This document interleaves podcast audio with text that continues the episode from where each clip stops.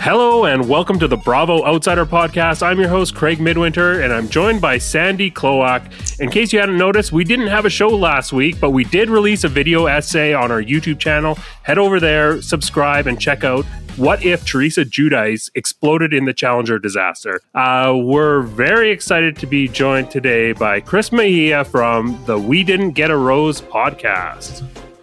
Uh oh shit. I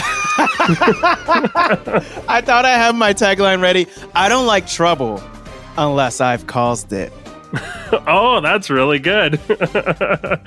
Do you remember uh, which housewife that that was from? Yes, uh, Janet Roach from season five of uh, Real Housewives of Melbourne. Oh, crazy! An international pick. I love it. I yeah, and apparently, uh, sh- thank you very much for giving me this website that has basically a database of all of the taglines.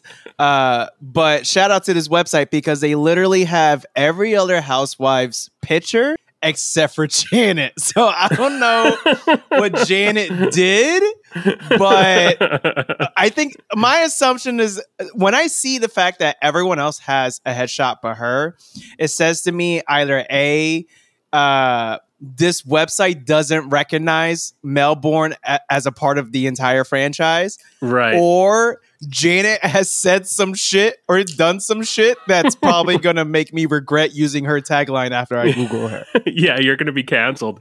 Uh, no, but if, if that were the case, there would be like no headshots on some, like, there are some franchises that have numerous canceled housewives. So you're, oh, you're probably safe.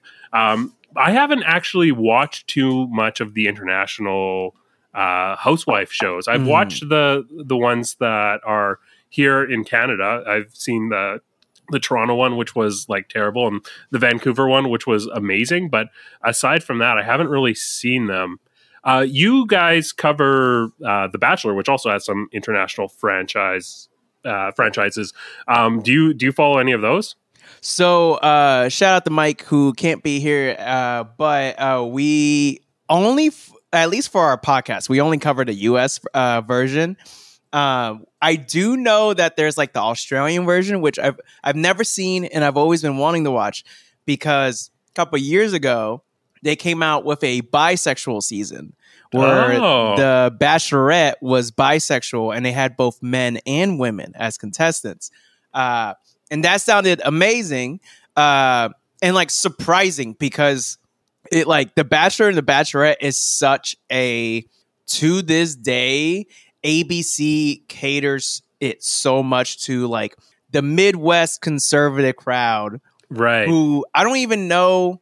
Like I don't know if that crowd is still making up a large portion of the audience. So like it would make sense if that's the reason why and they're just catering to them, but at least everyone else is like it's just like they try to make things seem cleaner and more wholesome which is weird because there's a whole week fantasy suites, which is just a yeah. fuck week. Like that's just yeah. hey, we're gonna fuck this week. But they do everything but basically call that out and like right. make it seem like these grown ass adults after like being sexually repressed for like eight weeks straight aren't gonna go to this room and blow each other's backs out. Uh, so I've been wanting to watch the Australian version because the fact that they had a bisexual season makes me think that they're less likely to try to cater to like this Midwest conservative type of crowd.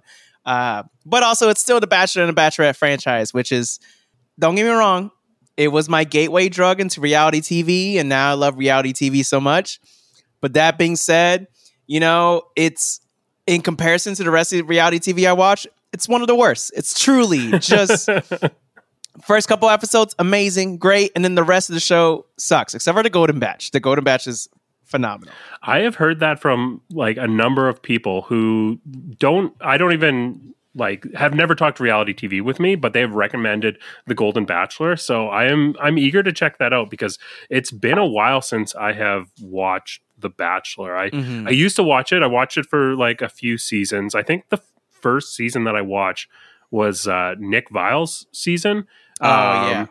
And I don't know if I would have kept watching it for so so long if it wasn't for like Corinne Olympus or Olymp whatever oh, her yeah, last name is. Yeah, Because she was reality TV gold. She was just like um I mean, anyone that listens to our show knows that I like I love someone that is like villainous and like scheming, and so um, she was like the definition of that. And I feel like I was chasing that dragon, just watching season after season, and it got kind of like a um, a bit of a muted version of that when uh, Mhm. Demi came on, but yeah. it just wasn't wasn't exactly the same. So one thing that you and your listeners should know about me is that I'm a bitch who loves mess. So whenever there is just truly an awful human being, and see, this is how I know The Bachelor and Bachelorette is one of the worst reality TV franchises because one, the the uh the fan base is like boring toxic, like not Mm. even fun toxic. They're just like live, laugh, love toxic. And then two, whenever there is someone like that who like they're giving us they're bad people, but they're giving us great television. People are always like, "Oh my god, like they're the worst because they're hurting people's feelings and all Yeah. that." And it's like, we don't. If you're That's if you're going to watch, Hey, hey, thank you, thank you. Yes, like if if I wanted to watch an actual love story, I will watch a rom com. I because it's going to be better written. I'm going to give more of a fuck about the people, and Yeah. it's going to be more. It's it's hopefully less filler and like worth my time. I want fucking like for example, shout out to Luke P on Hannah Brown season. Truly demon of a human being. Amazing television. Shout out to Shanae on Clayton season. Truly, she needs to be locked up in a psychiatric ward ASAP. But before she's locked up, I need three more seasons of her on my television. Like truly toxic, the better. Like I I understand these are real people and there's real mental and emotional trauma that is attached to the messy things they do. But you know what? Not my problem. yeah, exactly. Reality TV is blood sport, and just we just need to recognize that and move on and embrace it. I exactly. I, I feel you a hundred percent. Mhm. Um, so did your so have you watched Housewives before at all? So I, for the longest time after getting into reality TV, everyone kept there was two franchises people kept telling me to watch: Vanderpump Rules Oh yeah, and Real Housewives. Uh, when Real Housewives of Salt Lake Salt Lake City came out, I tried to get into it because one, a girl who I was dating at the time was trying to get me into it, and two, it, uh, Mormons are just no disres- uh, if anyone's listening or y'all are Mormons, no disrespect, but the more I learn about Mormonism, the more I feel like people are fucking with me. Uh, and I once I saw, I was like, oh, some of these ladies are Mormons. I have to watch the show. And I I was told like I couldn't get into it after watching four or five episodes, but I think I want to make it clear that's not me like trying to look down on it or anything like that. I was not. I was so used to the drama and other shows being much more higher stakes. Mm, And yeah. the vibe I got that Real Housewives, a lot of the drama is very low stakes stuff, but that's what makes because it just keeps building and building and gets better and better. So everyone that I know, when I tell that, they're like, you should have like just you got to give them a season to like build the characters and all of that. Because then I heard that like one girl gets like arrested by the FBI yeah, and then all of that shit. So I was just like, all right, I should have. So like coming back, it was actually kind of neat because like watching the episode uh, for this uh, podcast, uh, I I had to like go back and see like, oh shit, who's no longer here yeah. from the first scene? Like the girl who was fucking her dad, uh, or sorry, stepdad, uh, Or- yeah, or step grandpa. step grandpa. Oh yeah, that's. I totally forgot it was step grandpa. That's every that sounds like an I think you should leave sketch. That's Yeah. just truly like she's not there. And I feel like there's like maybe one other person who was on season one that isn't here, but um but yeah, so I tried to get into it. I couldn't get into it, but then uh I've been meaning to like get like just pick one city and just really watch it because so many people I know watch like for example Atlanta or Potomac, Potomac Oh, yeah. or um what's another uh, everyone keeps telling me Beverly Hills is also like one of the one of the apex ones. So I've been meaning to like I just need to pick a city and just like commit to it. Um but I haven't uh, historically haven't seen a lot of it.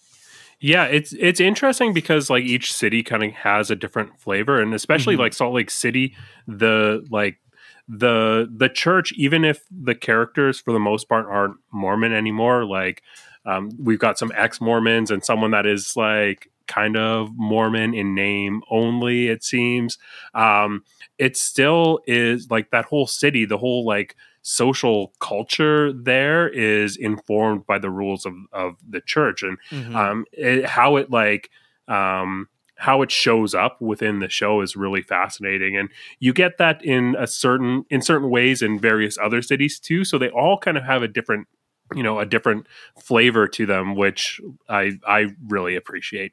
Mhm. um, let's let's get into our our highlights. Which of these shows stood out to you as like the most compelling Ooh, okay. So I think that's tough to answer because just like you said, they each had their own flavor. Uh, so like Salt Lake City, I think for me, since I already kind of started watching the show previously, it felt the most familiar. Um, but then like uh, Miami was wild because they were arguing about farting on a bus, and then that one lady was like, "Listen, if I'm gonna mark your territory, I'm gonna piss on you," and the and the husband was like, "Hell yeah, let's go." Which, listen, sh- I, I'm I'm sex positive, okay, all right. As long as your kink ain't illegal or causing harm to people, by all means, what you do in the privacy of your bedroom is up to you. I don't give a fuck.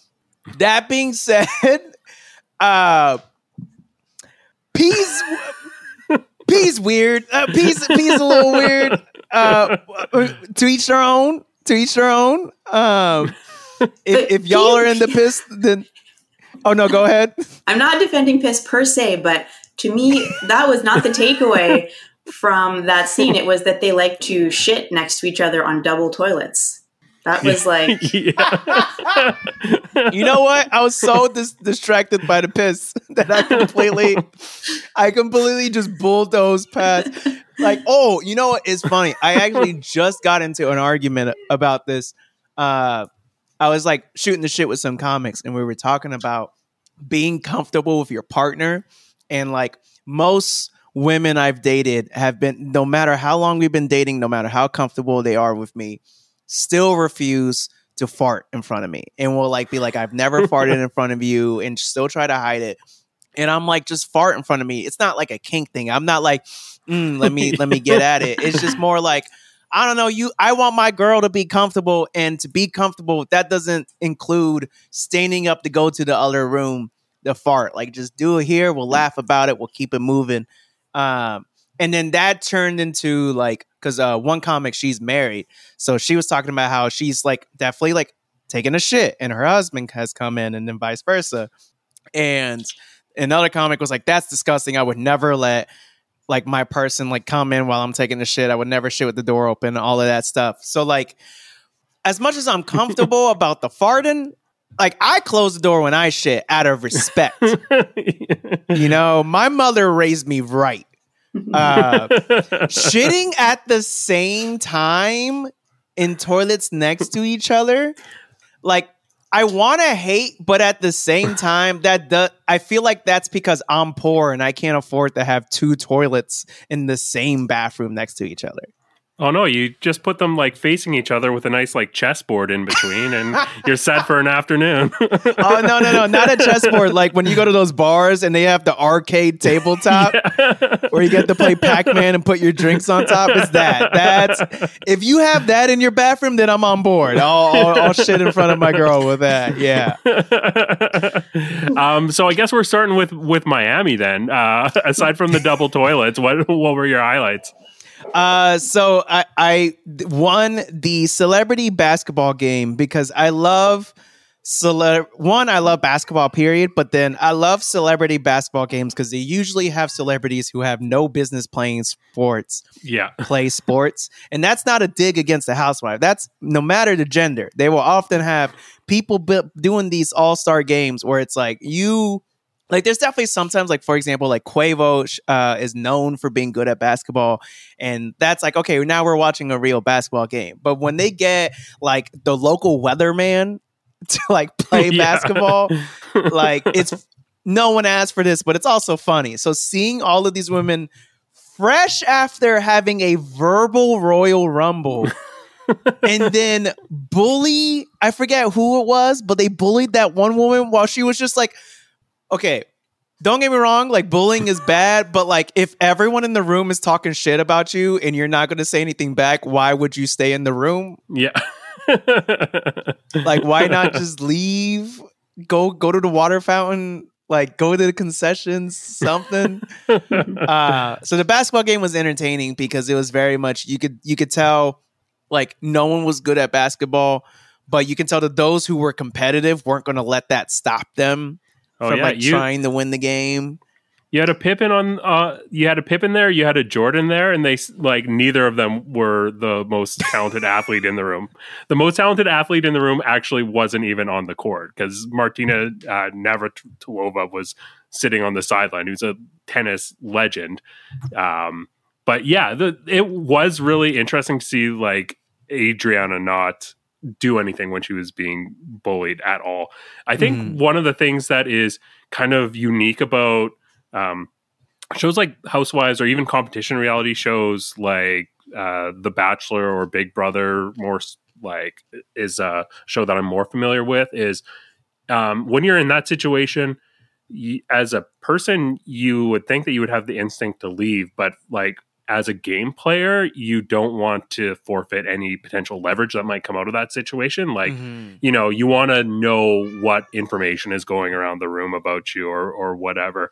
Um, and like Adriana's been doing this for a long time, and for some reason, she's not like a full blown housewife. She's just considered like friend of, which is the tier below uh, housewife. But um, like she she knows what what she's doing. She plays Uh-huh. like she plays dumb, but she like plays the game hard.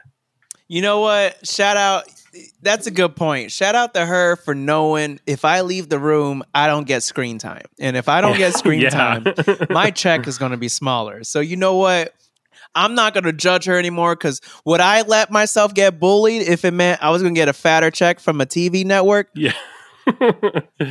I I am I am man. Oh shit! Yeah, it really. Oh, I didn't realize that's Larsa Pippen. yeah. Did you not recognize her? Yeah. No, like I, I honestly, I just I didn't I didn't the t- it didn't click in my head. Yeah. I didn't realize. Oh shit! Okay, you know what? I'm gonna start watching Miami because Larsa mm-hmm. Pippen.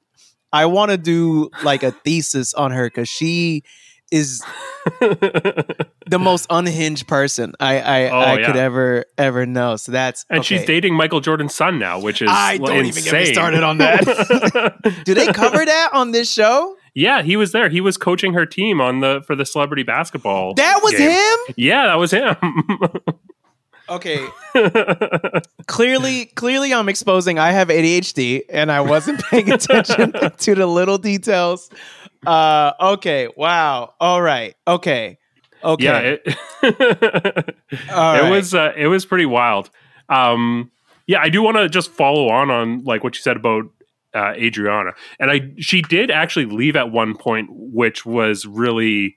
Um, I thought she like picked her moment to to Mhm. leave, which was like at the very tail end of the episode when everyone was singing uh, "Happy Birthday" to Alexia. She decided to to leave and like and she made sure to get like a little zinger in there so that she still got the the camera time. She's looking in in the mirror and being like, "Oh, I'm saving my vocal cords for Emilio Estefan. I'm not going to sing for for Alexia." Which like it was it was funny, but like it seemed like a very like strategic way to like leave, but still like bring the scene with her. Yeah. Uh, really, really love her kind of you know awareness that she is great at downplaying. I okay, so I have a question for y'all. Uh Yeah. because with the Bachelor and Bachelorette, it's known for producers stepping in and manipulating things to create drama because they don't know how to cast well. So because of that, they have to create drama instead of just casting naturally messy people. Um so because of that, like there's a lot of moments where you can tell like okay, this is drama, but this is so clearly the producers stepping in and causing some shit so then that way they have some some sort of content for the show Uh, yeah. For housewives, is that is there producer manipulation, or are all of these women just so naturally messy that the the producers don't really got to step in like that? Well, it, it's definitely both. There is definitely an element of like producers stepping in and manufacturing drama, but Mhm. one advantage that Housewives has over something like The Bachelor or any reality show where you've got, you know, uh, not a lot of returning uh, people is that, you know, most of these these personalities have, you know, seasons in front of the camera and they like know how to play Mhm. the game a little bit. I think on um I think when you see a season with like a brand new cast, that's where you can kind of see the The, The producer hand of- manipulation, yeah, yeah, in a lot more of a like a, a raw form. Like we just got the Real Housewives of New York rebooted, so brand new, fresh cast, and Mhm. um, you know there was like things that felt really like you know situations that seemed like they were forced together, and a lot of the drama, like you mentioned about like season one of uh, Salt Lake City, it's it's pretty like low stakes and stuff like Mhm. that, and so um, you can see what the producers are doing a little more transparently there but um but after that like all these women will have existing relationships with each other and they've got all that context built up. So the producers don't need to do that as much. They can still you know lead things and construct you know uh, situations where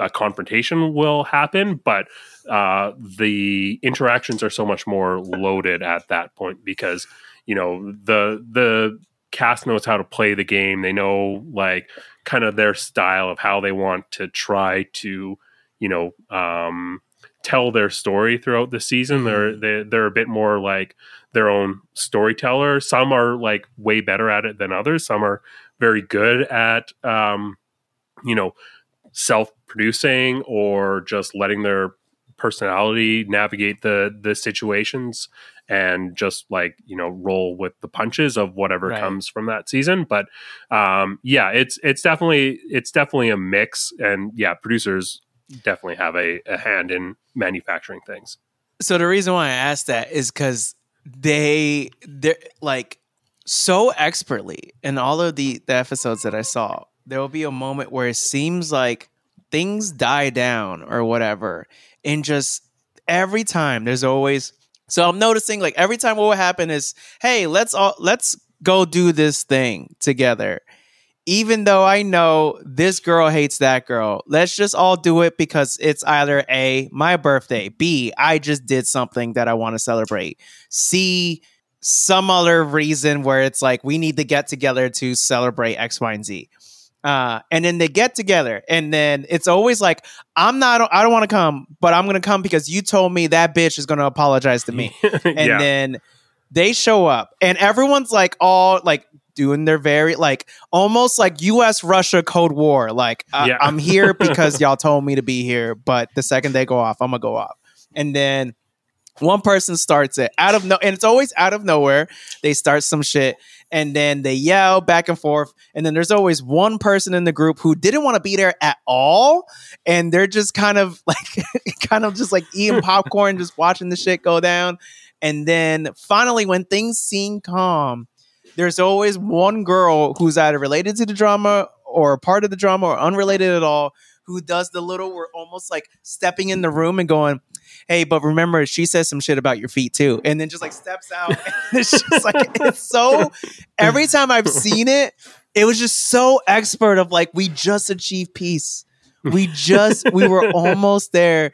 And then one of y'all just came in with like a grenade and just exploded some shit and just truly that's why i asked because it's like it's like oh, it was like so expertly where i'm like is that a producer telling them to come in and say some shit? Or is that on their own? And i hope it's them on their own because if so that's hall of fame mess right there yeah i mean there's yeah like i said it, it's both like some some of the the housewives you can tell that they're just really good at stirring things up because they're always the one to do it and they always know exactly what to say to like set a situation off uh, gizelle on on potomac is great at that i think whitney on salt lake city is typically like very good at that. Tamra is like a master at it on Orange County. Um, so yeah, I I think there's like there's definitely sometimes where the person that says that is like it feels like it's coming out of left field because Mhm. they're not that type of housewife and so it's like okay they got fed this by the producer but you know for the most part it's uh it's it's them the casting team doing a great job of making sure they've got a good mix of personalities that are able to you know do the bidding of or do the like stirring shit up Right. Okay. Okay, that makes sense. uh did you have any other highlights from miami honestly the the the fart bus rumble and the basketball game and the whole peeing on like the, they just and that's the thing they just threw in I don't know if that was already a big storyline in a previous episode. So if it was, my bad. But like they just threw in the whole "I'll piss on you if I want to mark my pet territory," and and then just carry on with the episode as if that wasn't like, hold up, hold on, let's let's go back. Um, but uh, oh, uh, uh, but uh, yeah, uh, those were really those are really the two things that like really uh stood out to me from the episode. Yeah, Chris, one thing that you mentioned about like Todd, how like freely he was like offering up, you know, how excited he was at the prospect of being peed on. One thing that like stood out to me about that is Todd has always come across as you know, on, a lot of these reality shows, you have these guys, like straight men, are always feeling like awkward in front of the camera being on these shows specifically because, you know, they're like female coded or whatever the the reasoning behind that is. And he's definitely like one of those guys that is like has that kind of air about him where he thinks he's like better than this content and Oh Um, like very like closed off as, as a result. And for that to be the one thing where he's like you know being like yeah actually i'm like super into this. Like that's how he's like being vulnerable in this situation is just like so funny to me that like he's he's clearly someone that is like picking and choosing like what element of his personality is something that is going to like best perform his masculinity and and that was what he chose. It, it was very funny because he was also like at one moment he went on that whole rant where he was just like they talking shit about my family and then you expect me to just break bread with them? And he's talking about it like he's talking in this tone like it's a scene straight from Godfather where he found out like someone murdered his like cousin nephew or whatever and like it's just like bro you you like why why you acting above this? All right you're getting a check. I know you a capitalist you rich. So just shut up get your check smile for the goddamn camera and just stop acting like you better than this because you ain't. If you were if you were truly better than this franchise you would have told your wife we ain't doing this franchise. But you Yeah. saw a check and you get in it. So like it is wild that that guy the whole time trying to be like I'm above this and he's just like, "Hey, hold up.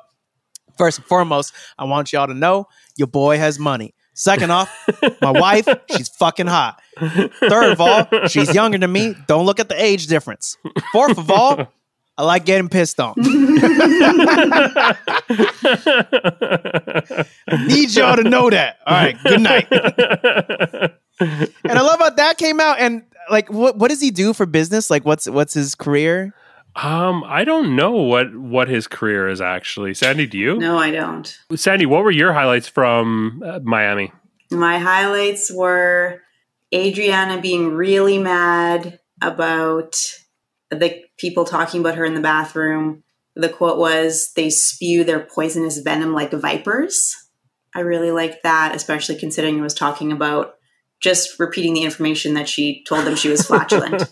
as far as Julia's opera storyline, I'm super not into it because I only want a medium bad singing storyline if it's paired with a delusional attempt at a musical career. So this is way too sincere and sweet, and I'm not enjoying it. No, I love it. Oh man, it is like uh, this. That was a highlight for me. Is the fact that Julia is pursuing this this career because it's like she chose something that is so unattainable.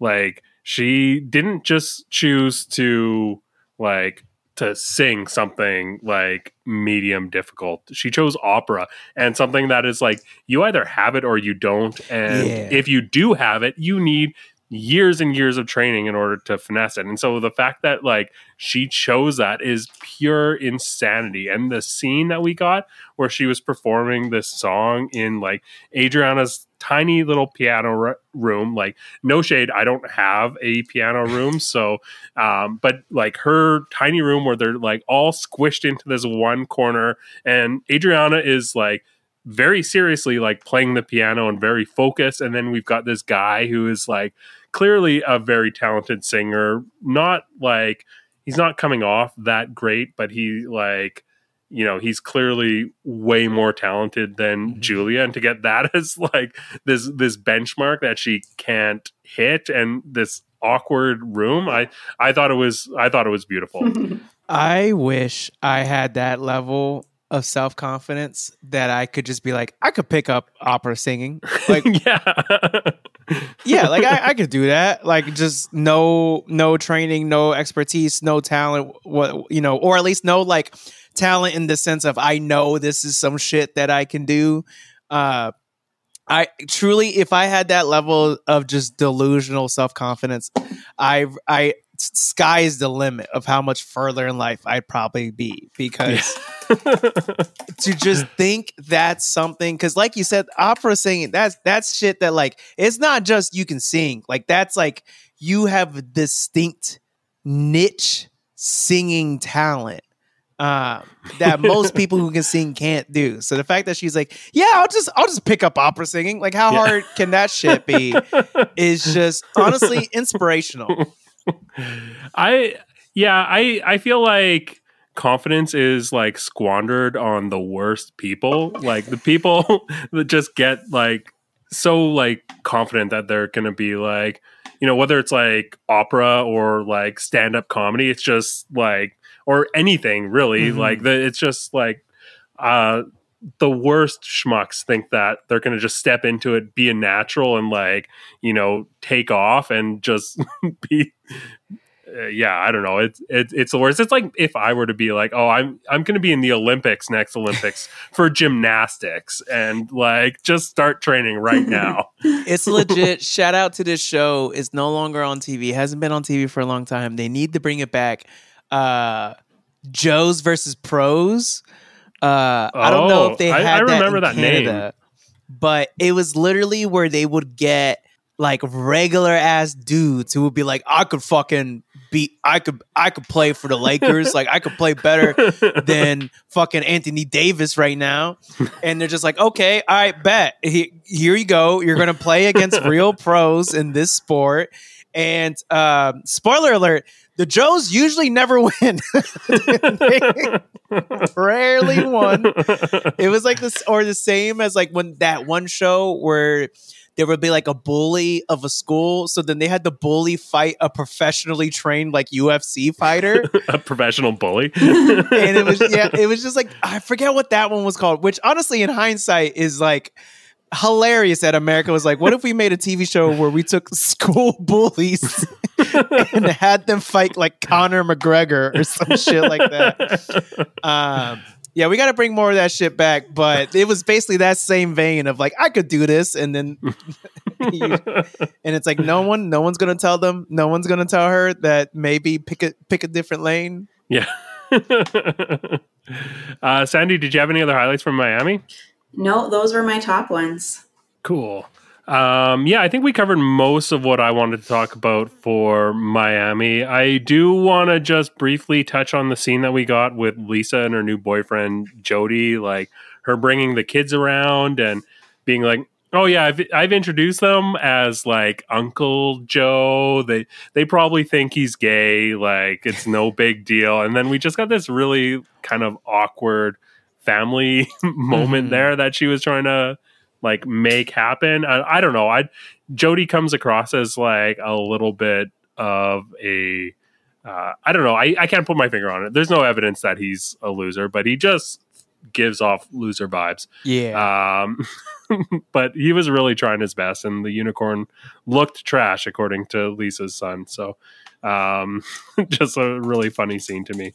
Uh, let's let's move on. Uh, Chris, would you prefer to talk about Salt Lake City or Beverly Hills next? I have no preference. So just so you know, Salt Lake City was the first one I watched, and then I watched uh, Beverly Hills, and then I rounded rounded it all at the end with Miami. So uh, I don't know why I gave that information. It's actually not relevant, but I guess uh, actually let's talk about Beverly Hills. Yeah, let's get into it. What were your highlights there? So first and foremost, I almost shit myself laughing at Sutton being like, "Name it!" right out of the, right out of the right out of the gate when she's like, "Name it," and then oh, which one was it? Uh, Kyle was just like, "Okay," and then as she's trying to do like and name it, she would interrupt her and go and be like, "Name it." Name it, name it, and she's like, "Bitch, I'm trying." that had me dying. That was so their whole beef was really funny. Um Garcelle uh like when she was with her kids, uh that was really cute because it was just like um I don't know, like it's really easy since a lot of these a lot of these people on these shows, it's really easy to think that they're just like these mean people or anything like that. But like watching that was kind of sweet because it's like uh, like for the ones for the housewives that are moms, where it's just like seeing them have those moments with their children, it's just like, oh, this is like that's right. Like y'all are people and like yeah, you're you're a parent, like you're a mom and all that. And it's just kind of it helps like humanize them uh, a little bit. But then when she was just like, sometimes people think that uh, Jade is like more like a boyfriend than my son, and I was just like, that, that that's not how you word that. that's not how you word that. I get what you're trying to say because y'all have more of like a buddy dynamic than you do mother and son, but like out of all of the words. Yeah. in the English language. Also, shout out. I didn't realize Garcelle uh, I didn't know. I didn't realize that she was from the Jamie Foxx show. So for the longest Oh, yeah. time, when they they premiered her movie, I was like, "That's really cute that they're gonna let her act uh, on Lifetime." and then a homie of mine was like, "How dare you? Like she's already famous." And then I googled her. I'm like, "Oh shit! All right, my bad. Like I'm disrespectful."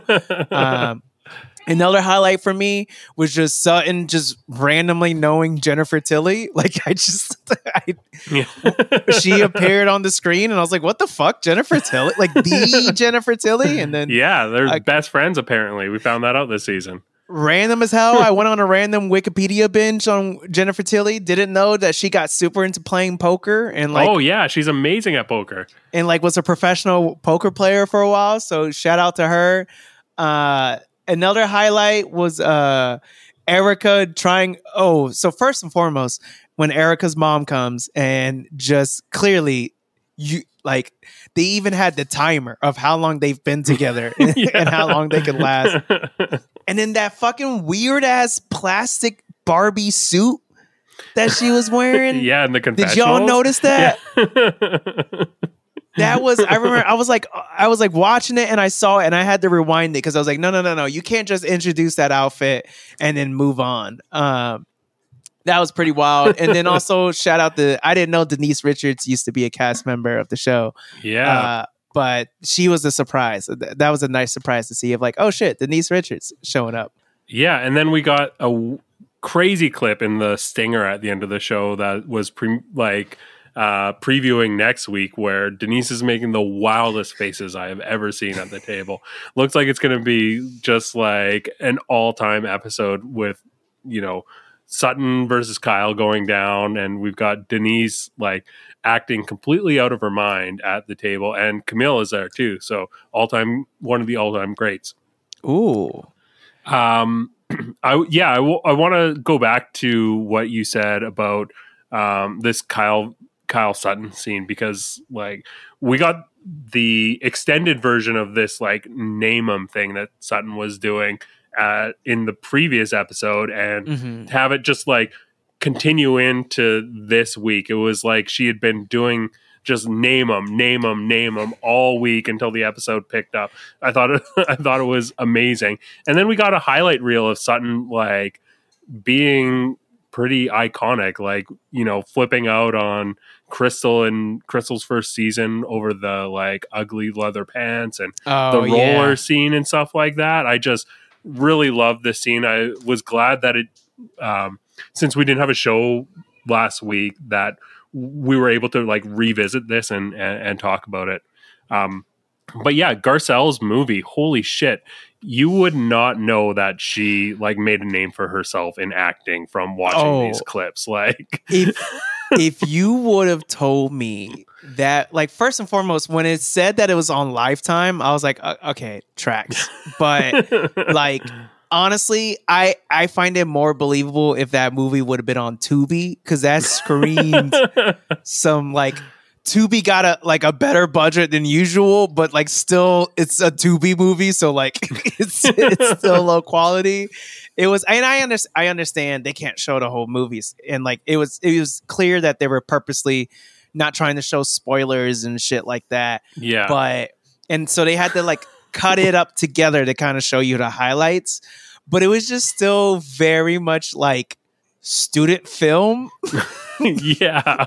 feeling. Yeah, that's being generous. Like the the clips. Oh they yeah, not like not like Juilliard student film, like not US, like which is actually funny because like USC is right there. You could have had way better help with a student film, and it felt very much like um, it, it, it was like local, like local, like Midwest local state film competition. yeah, like where a high school English project level yeah, acting. Yeah, yeah, like someone's dad has a, access to a red camera, so Yeah. they had a higher quality video, but the acting and writing was the same. And then when she kicked the the perpetrator, yeah. and then the housewife was like, you know, it's, you know.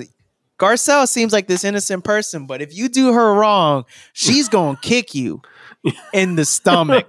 Just yeah, all right. I don't think that does as much damage as you think it does. um, uh, Sandy, what were your highlights from Beverly Hills?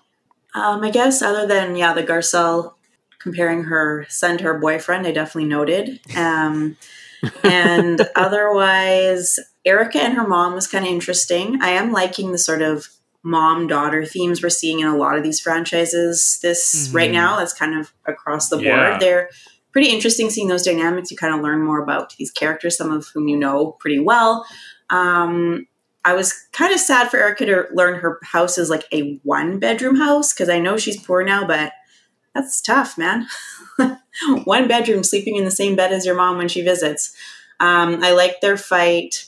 Yeah, Yeah, um, and I and I want to mention some when we get to Salt Lake City. You know, kind of looking at the the discrepancy with some of the housewives' socioeconomic status these days, and that how that looks for the show.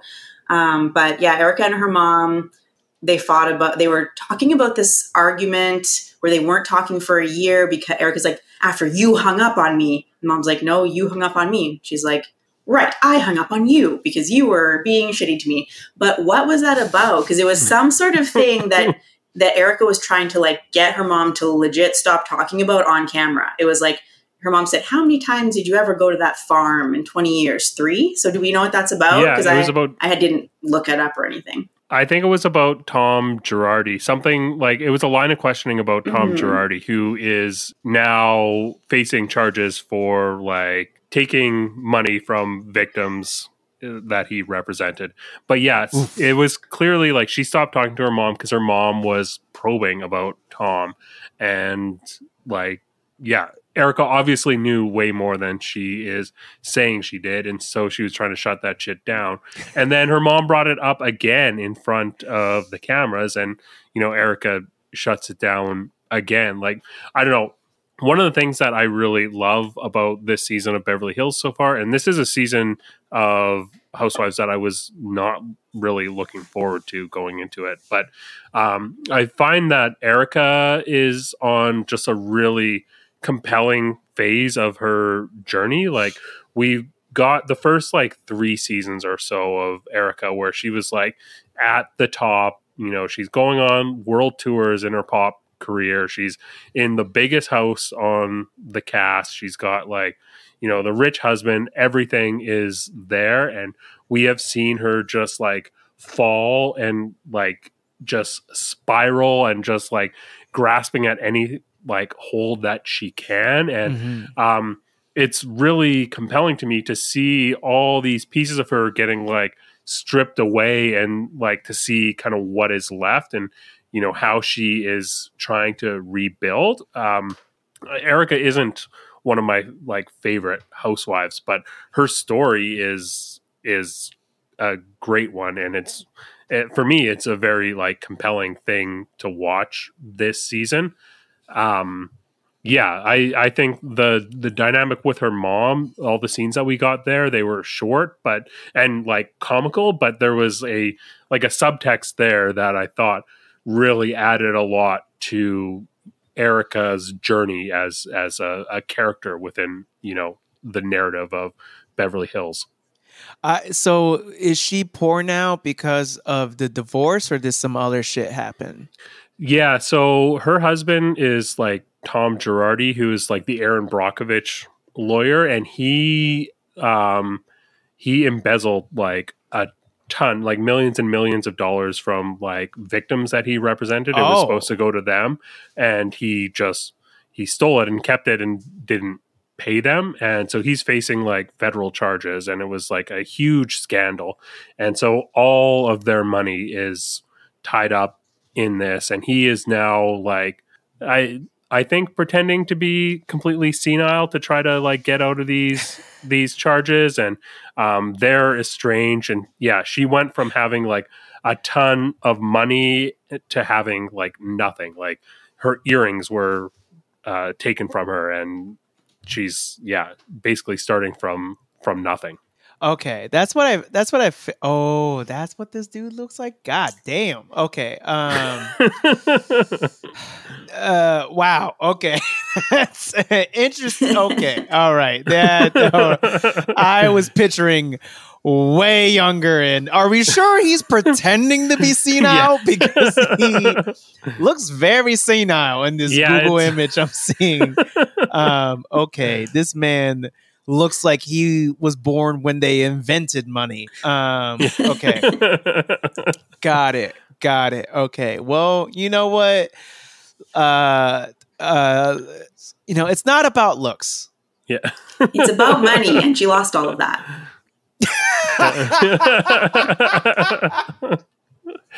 Uh, some some people have have a type and you know some people's type is the type that gets visited by three ghosts on christmas that's Some people have a type, and hers is hospice. Apparently.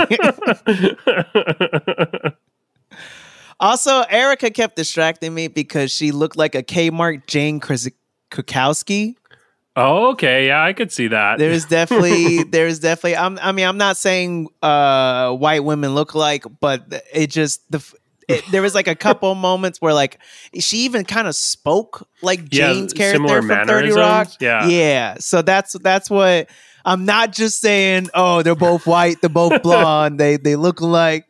Uh, but uh but yeah outside of that okay that makes sense because i was wondering i was like oh like i knew uh, based off of conversations okay she was divorced but i didn't think the divorce was going to hurt her that bad where she was like in a one bedroom which was so funny that she's just like oh my god i'm like so poor i'm in a one bedroom like girl you're not sharing a studio with four homies of yours like i think i think like yeah i know you're going through a lot but like you'll be fine Yeah, the I I loved like her mom kind of like getting a sense of how dire the situation is Mhm. that Erika can only afford to have the cleaner come once a week as opposed to every Oh. day. Like she's like, "Oh, I didn't know I had to start the dishwasher. I thought I thought you had someone that did that." that sh- that shit was so. Why'd you not clean your dish? Well, where's your maid? I can only afford them once a week.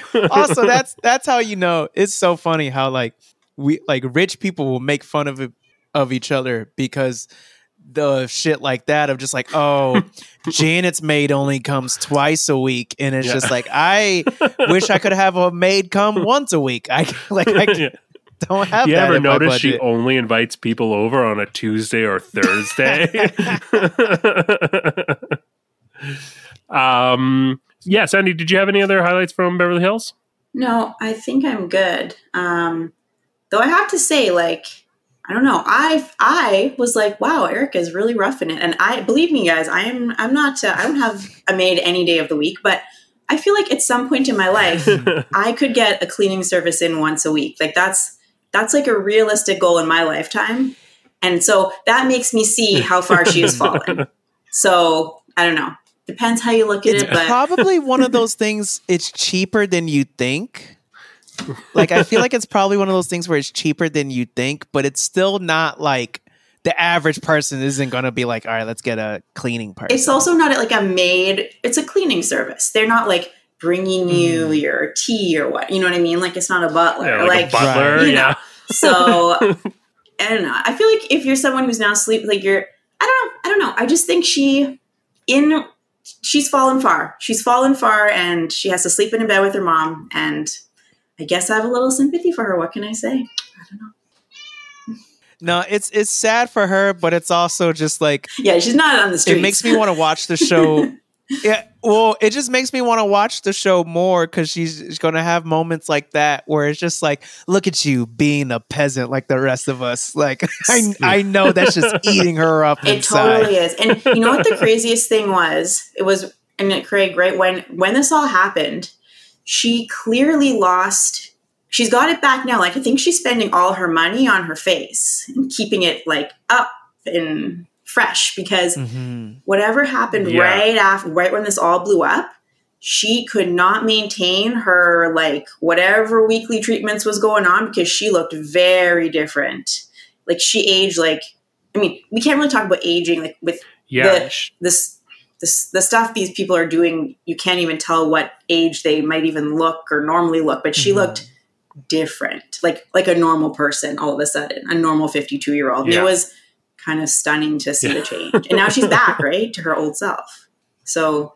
she's not doing a maid but yeah, she's doing her she must be yeah. spending a lot of it. Yeah.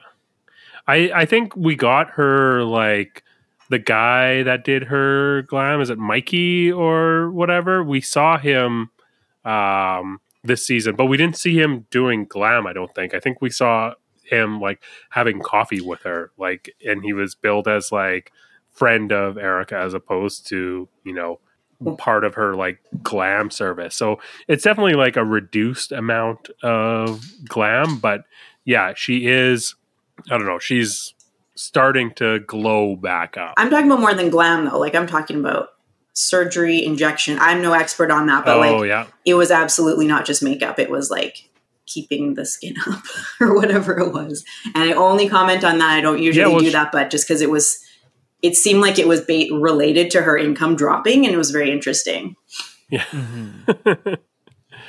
yeah. I think like she was the one where there was a lot of talk about her like being on Ozempic or one of the notable like Ozempic housewives uh, early on. That she was like, oh no, just hormones. It's just you know just hormones that are making me lose all this weight.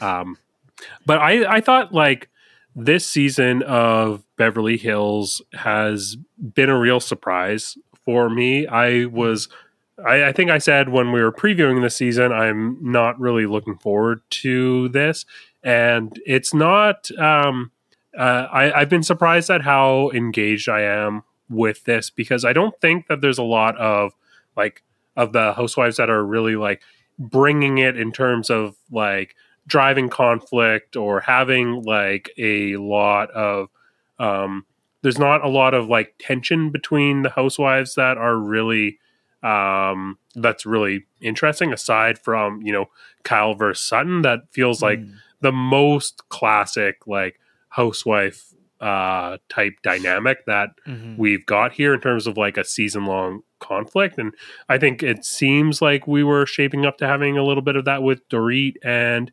um, Garcelle, but it looks like that is being put to bed a little bit, although the the rumors on social media say otherwise. But um, what's really interesting to me this season is just how much of like the personal stories we're getting and how these characters are being like fleshed out in ways that are independent of the group that I feel like we haven't got in past seasons just because we've had like huge like forces to drive the the conflict. Like lisa rinna was like uh, an all-time great housewife. Like i she's not like the most lovable housewife of all time but she's all an all-time great in terms of like being able to like really bring the drama and just like lean into that role um but with her absent i think that we are seeing like we're seeing a lot more. There was a scene that we got with Crystal, which I thought was probably the most compelling scene of this episode for me, where she was there just over dinner talking with her like husband Rob, who was about her relationship with her brother, and um, we got to see like such a range of emotion from Crystal about this, where um, you know she was like embodying so many different roles. Like it started off with her, you know, in her role as a mother where she's like has this dynamic with her son. She's like giving him a little bit of a hard time about his hair being too long and then she like, you know, kind of gets the kids to leave to go watch Back to the Future and um they have this like really raw discussion about her brother and kind of how um, she's very reluctant to um, admit the guilt that she feels over being like one of the core reasons why him and his fiance broke up. I just, um, I really liked seeing her kind of deal with that in a mm-hmm. like a lot of different ways. She was like dealing with it kind of like subtly and kind of, um, you know, she was then projecting some anger towards her husband Rob, who was like like reading her completely, and she like seemed a little unhappy about that. And um, we got this FaceTime with her brother, who like had been crying and was then reluctant to like talk about it on on camera. I just thought this was was so interesting to see her personal story and deal with something that um you know, I um, it seemed like truly personal and and vulnerable, and we got to see you know so many dynamics at play. I thought that that was really great, and Crystal has has been someone that has been a little bit of a forgettable housewife up until mm-hmm. now, and the fact that we're seeing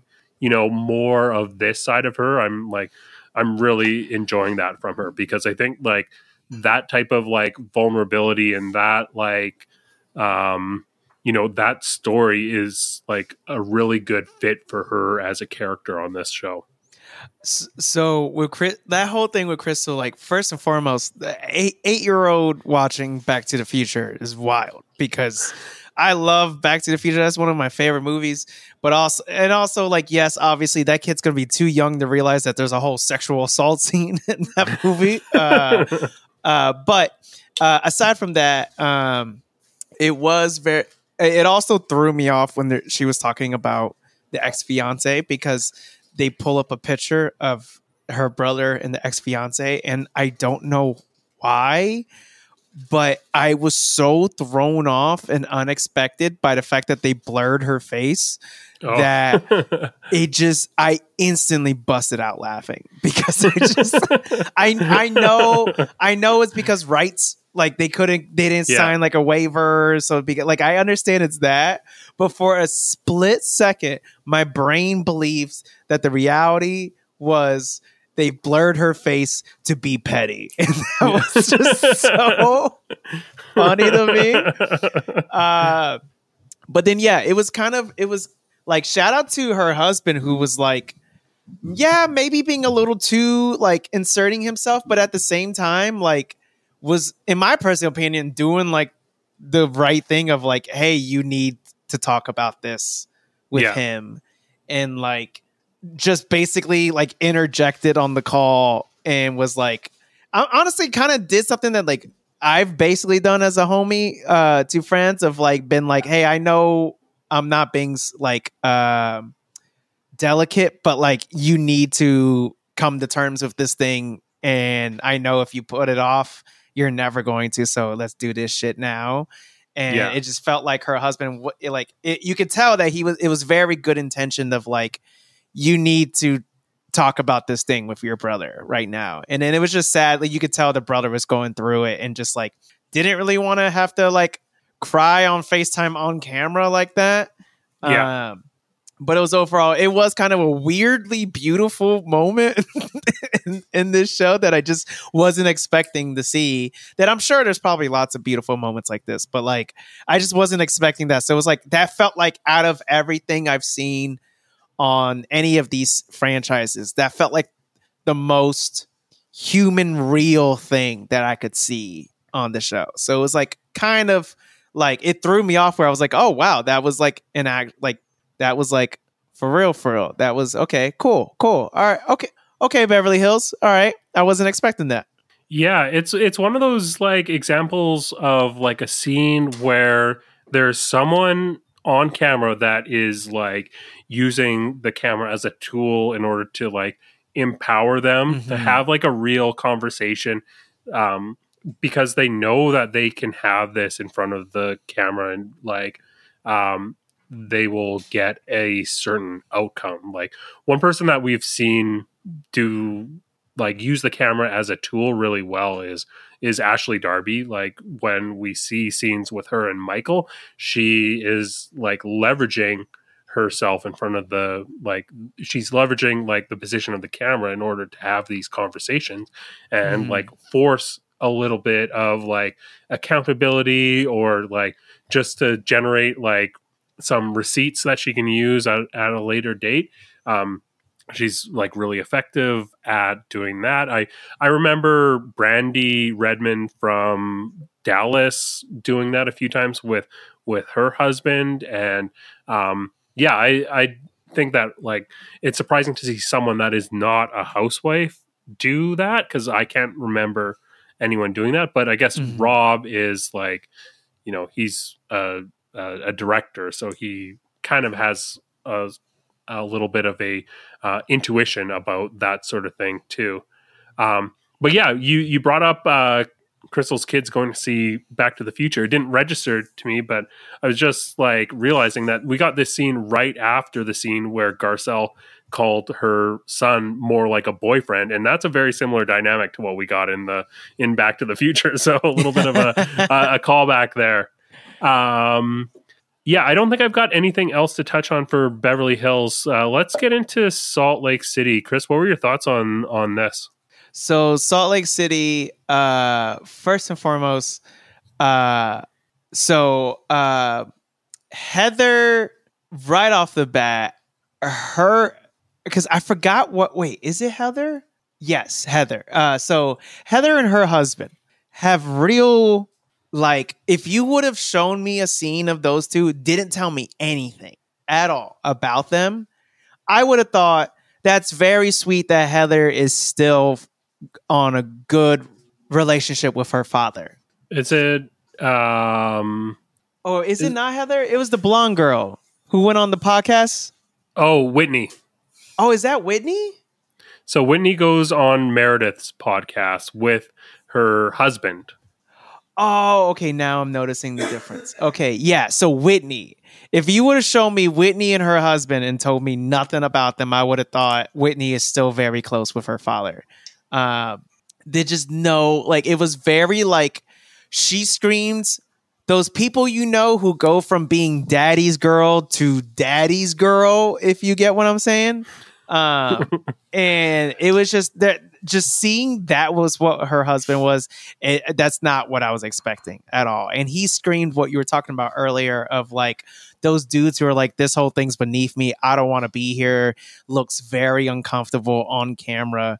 Uh and that whole podcast altogether was so it almost felt it almost felt like when a tv show like the characters in the tv show are starting a podcast like all I could think about was when I don't know if y'all watch It's Always Sunny, but when Dennis and Dee try to start a podcast and Dennis is just over the top being like, "So, so, so, um, um, yeah, there's I hear that uh, there's a war going on. Can you tell us that the husband had that energy so much?"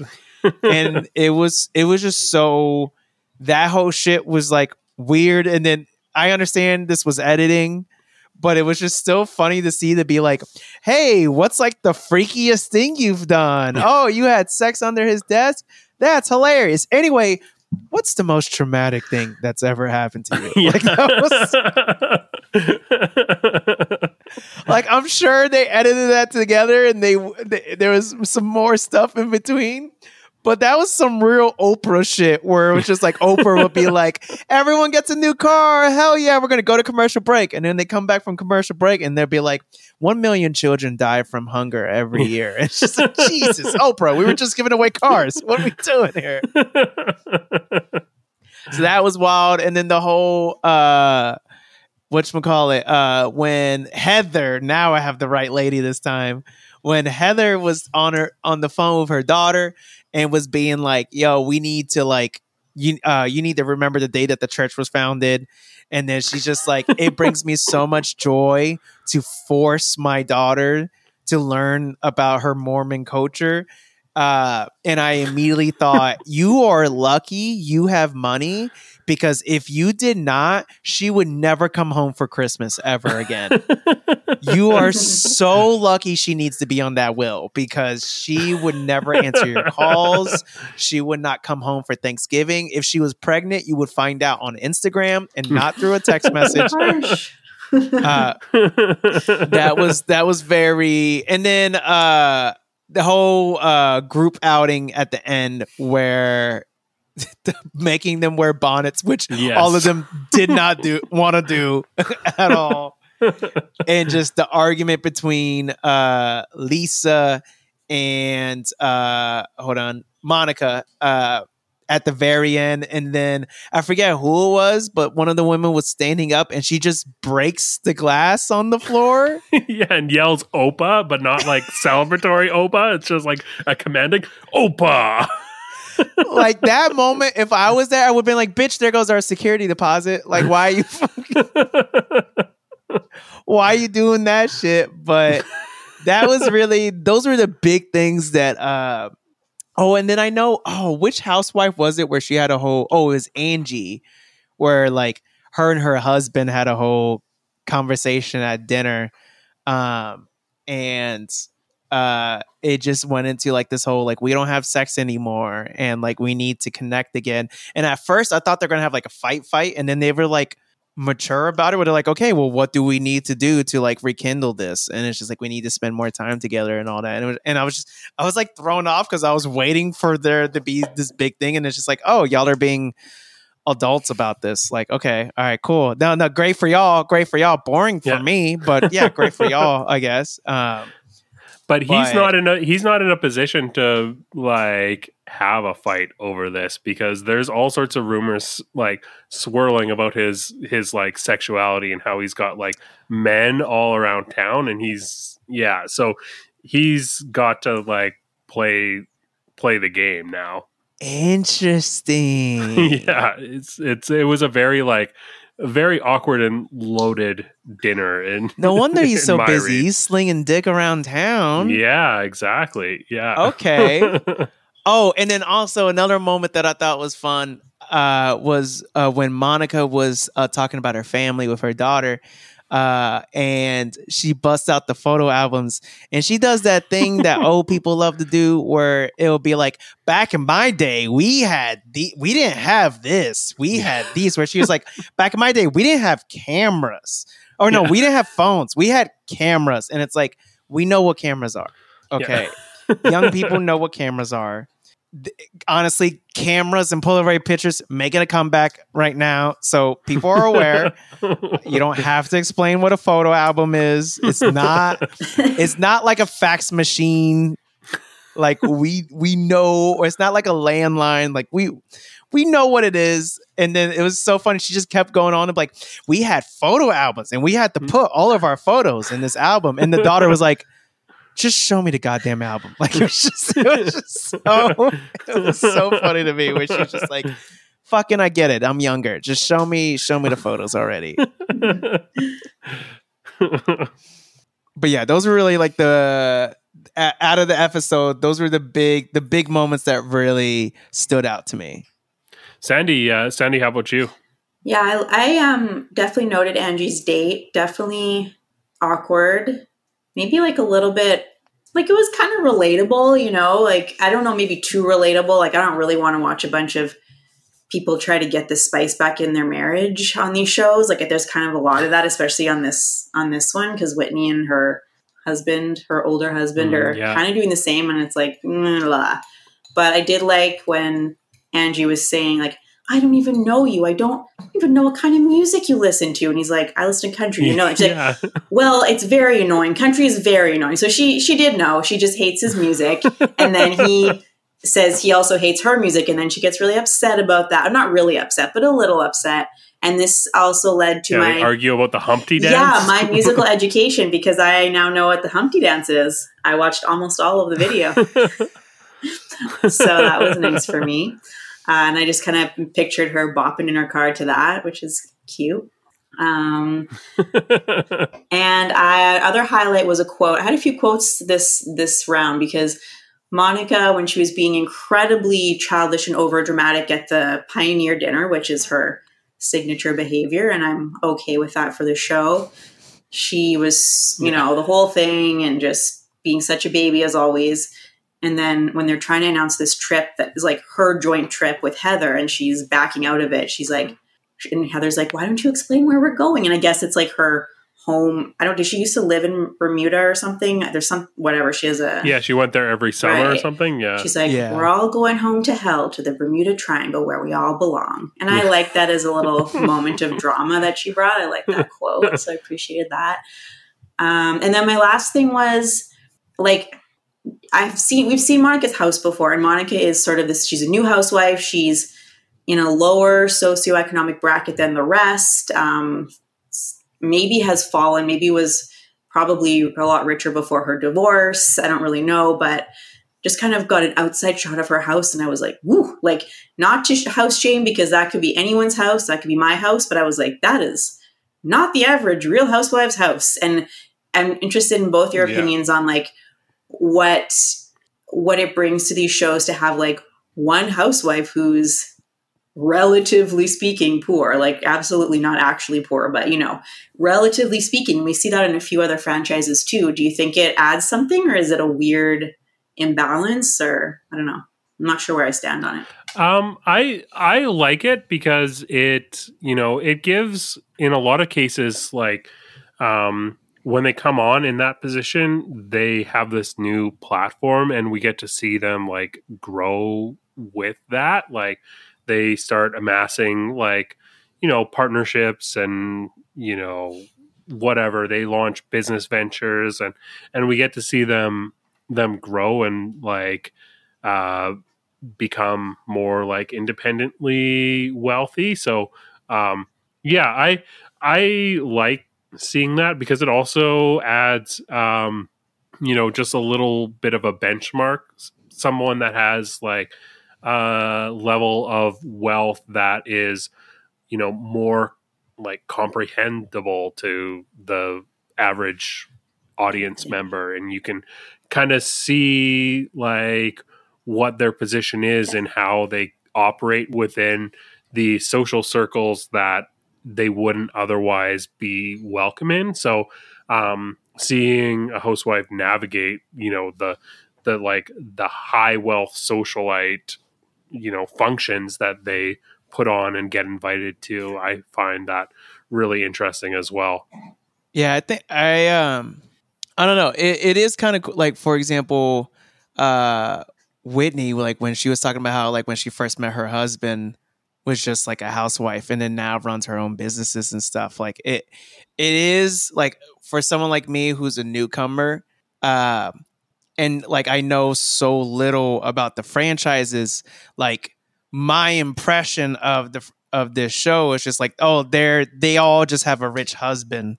So seeing like seeing them kind of navigate their own space in their own identity, like now knowing that a lot of them are like going through divorces and stuff, it's kind of interesting to see kind of like and I'm sure like as uh, this has probably happened on the show before of like you see them find themselves and like who am i now that i'm no longer attached to this person?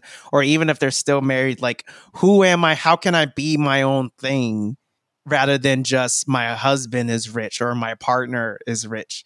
Um, yeah, totally. so like with um like with Monica, for example, like I it sounds like yeah, she, like she went through a divorce or something, but like she's still trying to like be a mom and like raise her kids and like be her own thing.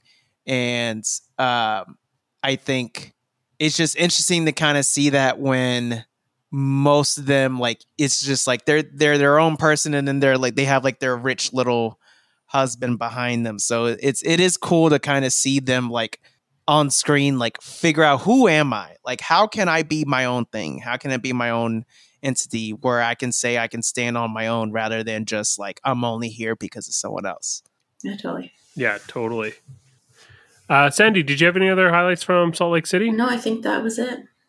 Cool. Yeah, I I want to go back to the Pioneer lunch. So the bonnets were amazing. I can't believe that it's season 4 and it took until now to get this cuz that is just like so hilarious to see them argue in these bonnets and you know Angie with her crazy Star Trek like sunglasses in them was such a look. I I loved it.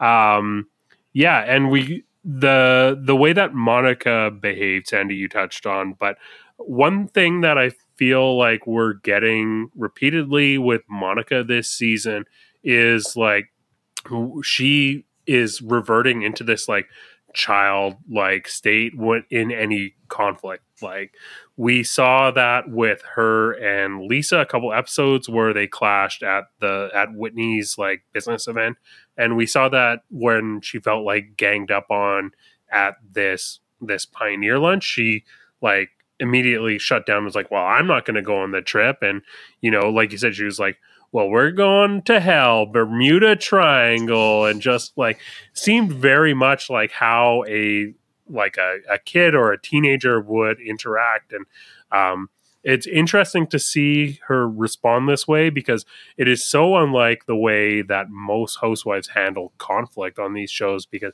they you know they're playing the game they're like trying to gain like a position or like use it strategically or you know they've got some sort of angle. But with monica it's just feels like this pure emotional response in these situations that like stems from the fact that she's got this like toxic relationship with her mother. And up until this point all the conflict in her life came from this relationship that she has with her mother. And so to see her you know be like this is how i know how to fight. It is by like being me as a child in this like you know child parent relationship and you know to see her do that with all these other women who aren't aren't necessarily all that much older like but they are of like an, a higher echelon of like social status. And so they do have this other form of leverage and she is treating them like a you know like a parental figure and how she's like interacting and reverting into a child. Uh, i i thought that that was like a really interesting contrast to how we see a lot of housewives navigate these situations on these shows. So um, monica we found out um, on social media got like first chair at the reunion. So she's sitting right beside andy and that's something that doesn't happen very frequently for like a first time housewife and she fully deserves it this season because i think she's been like bringing it in so many different different ways. Um yeah i i think we're just continuing to see a performance from her that is um so compelling. I yeah i i, I love Monica this season. And even if it's not the most like strategic or like she's not the best like pot stirrer or anything, it's just it seems so honest. And I hope that she's back next season. Yeah, me too. Totally. Well, so I almost forgot at the bonnet thing. Was it Heather who asked? Like the whole fight happens because it was Heather who was like, "Let's play this game," and I feel like she deserves the blame for the bonnet fest turning terrible because that was a messy as fuck question to ask. Uh, yeah. we're on the we're on the fucking whatever it's called the the boomer sumer uh, uh, vehicle, and we only have so much weight, and someone has to get kicked off. Who do you kick off? Bitch, you knew what was going to happen asking that question. Well, it's like you were saying earlier, Chris. Like there's this template to these these get-togethers, and the only thing you didn't mention was Mhm. I've got a game, and it's always this kind of Yeah. game. So, and if anything, Yeah. if It's all else fails, you pull game out the that- game. yeah, you know, that's what it was. Heather was like, "Oh, we're having, we're being cordial." We're Mm. having fun. we we made a couple jerk off jokes because we had to churn the butter. Um, okay, all right, well, cool. Time to fucking be a bitch and create some mess. and I love how that was the first question too. Like Yeah. she didn't even ease into it with like an easy one. It was just right out of the gate. Hey, who are you throwing off the wagon? And just it was funny too because you saw like you saw like Lisa almost hold back, and then she was just like Monica, because she's nasty. And then there was like something that Monica said back to Lisa, and she almost went like, "Yeah, mm-hmm," and like almost brushed it off. And then like a second later was like, "Actually, uh, you know what, bitch?" And it just Yeah. like goes off on her. Truly, Heather, you knew what you were doing. You're you you're you think you slick, but I I saw I saw straight through your actions. I knew what you were up to. I think this was an example of like producers showing their hand because a lot of times when we get like one of these games show up, they will have like a set of questions that could actually go around the table a little Mhm. bit, like where, you know, everyone is able to like say something that might not trigger a blow up, but it's going to be something that's going to like start like a little bit of problems between people and like like seed some resentment and but the the questions will go around the table. So we'll get like an entire round. But this was just like it was like t-ball. It was like uh, who would you drown, Lisa? and Lisa's like, well, I support women, so I would throw off the person who Oh. doesn't support women, Monica, obviously. that was I forgot about that because when when she was leading up with that, I was like, oh shit, we're about to have a cordial ass answer. When she was just like, I support women, so I thought she's gonna be like, I support women, so I'm gonna take one for the team and I'm gonna knock myself out. yeah. But then she went with the I support women, so because of that, I would throw Monica off because she doesn't support women because she's nasty.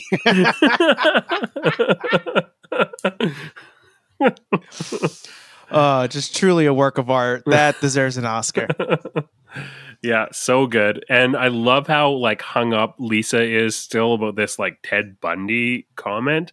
She's like so upset that uh not that Monica compared her mother to Ted Bundy, but that she then compared Lisa to her mother and is like so offended by this.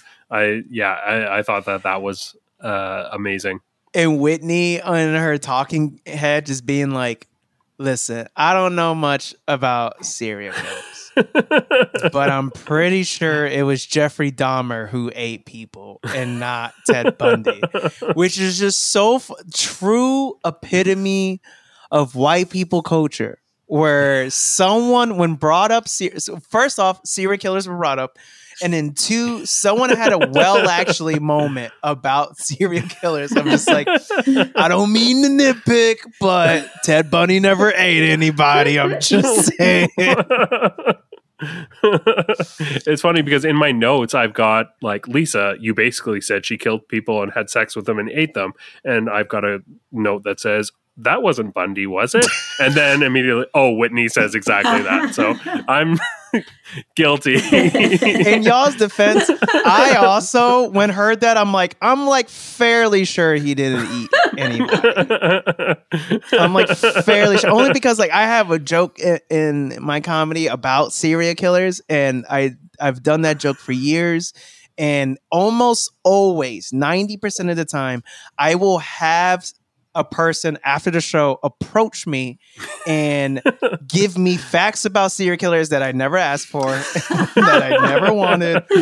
I would have people correct me when I misspeak on facts about various, like for example, I think I like one time I was like Ted Bundy killed 36 people, and this woman approached me after the show, very upset, being like, um, actually he had 40 unconfirmed kills and this many kills. You need to get your numbers right if you're gonna. I'm like, why? Why are you?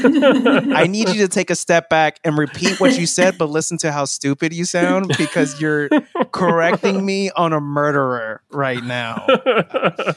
So I, just- I love baseball, but like there's some baseball fans that are like that with with stats where they'll Mhm. like you know well actually about like a batting average or you know whatever. And yeah, I can totally see someone doing that about a serial killer's like body count.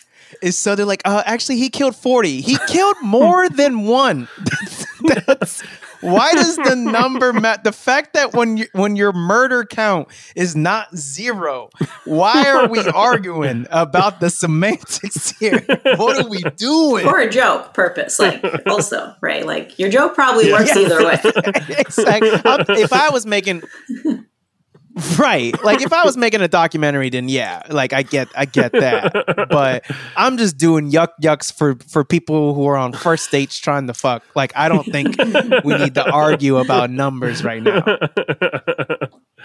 Amazing. Uh, the other scene that I had like written down here was this discussion between Lisa and Heather, which um, I didn't think was like particularly interesting. It was definitely like just setting up this scene that we're getting at the Pioneer lunch and mm-hmm. kind of getting a the laying the groundwork for where Lisa stands with Monica and you know this new unsteady alliance between Lisa and Heather. But they made the most of it by having this like huge spread of Wendy's which was just like visually so bizarre to see them like picking out on like fast food and Mhm. yeah, I know that this is like a character trait of Lisa Barlow that she loves like fast food and whatever, but um, it was just a, a visually like really interesting choice for me. Okay, so I didn't know that about Lisa. I thought like, okay, this is the most blatant product placement I've ever seen in my entire life. But Yeah. that okay, that makes sense. That she's always been about the fast food life. um, did you guys have any other final thoughts on Salt Lake City? No, I'm good. I don't think Awesome. I, I I think I mentioned everything. Well, thank you so much for doing this, Chris. Uh, do you want to let everyone know where they can find you? Yes, first off, thank you so much for having me. This was so much fun. Um, y'all, uh, for if anyone liked what I said and the way I say it, uh, first and foremost, you should follow me at Chris Mejia Comedy on Instagram and TikTok, and at Topher Mejia T O P H E R M E J I A on Twitter and Twitch. If you're into Twitch stuff, I will stream myself either playing some video games or most commonly out um I just do like a lot of variety streams so either like reacting to like uh weird videos on TikTok that homies send me uh cuz their for you page is really cursed or um watching like the cut v- button dating videos those are a lot of fun. Sometimes even uh doing tier ranking of how bangable fictional characters are. Um first one i did was the muppets. To give you an idea of it's very it's obnoxious but it's a fun time um and then if you ever if you live in the seattle area or you are popping through the seattle area i co-run a show called good comedy with the homie bo johnson um and uh, we have a show monthly we're actually having a really big show that we're about when does this come out uh, should be coming out uh, tomorrow, Tuesday the 28th. Okay. Well, I technically can't announce it yet, but I'll just say there's a really big show at a very big venue that we will be putting on next month that is uh the second annual version of what we did last year. So uh follow at Good Comedy Show to see us when we announce that. And then lastly, uh I uh as we mentioned up top, uh co-host of a podcast called We Didn't Get a Rose uh with the homie Mike Carosa. Uh, we used to recap Bachelor and Bachelorette, uh, and then that franchise drove us insane. Uh, but we still wanted to do the podcast, so now we recap um, rom coms. So we have uh, guests who are usually comedians um, come on, pick a rom com, and we recap it. So far, we've done Never Been Kissed, which is uh, my girlfriend's one of my one of her favorite movies, but truly an insane movie. Um, and we've also done uh, uh, oh fuck, we just we just did Wedding Crashers, uh, and then we did um, the one that has the dude from Entourage in it. Um, drive me crazy. Thank you. Uh, drive me crazy. Um, and then obviously, if y'all want to come on, please hit me up. Let me know. Would love to have you on. But that's where you can follow me and all of that stuff. And yeah, that's it for me. Awesome, Sandy. How about yourself? You can find me on Instagram at Corporeal Curios if you want to see some weird art. Awesome. And I'm Craig Midwinter. You can mostly just find me here uh, at Bravo Outsider on Instagram, on YouTube, wherever. If you want to find me personally, I don't know, you can add me on LinkedIn or something like that. Um, until next week, keep on wifing.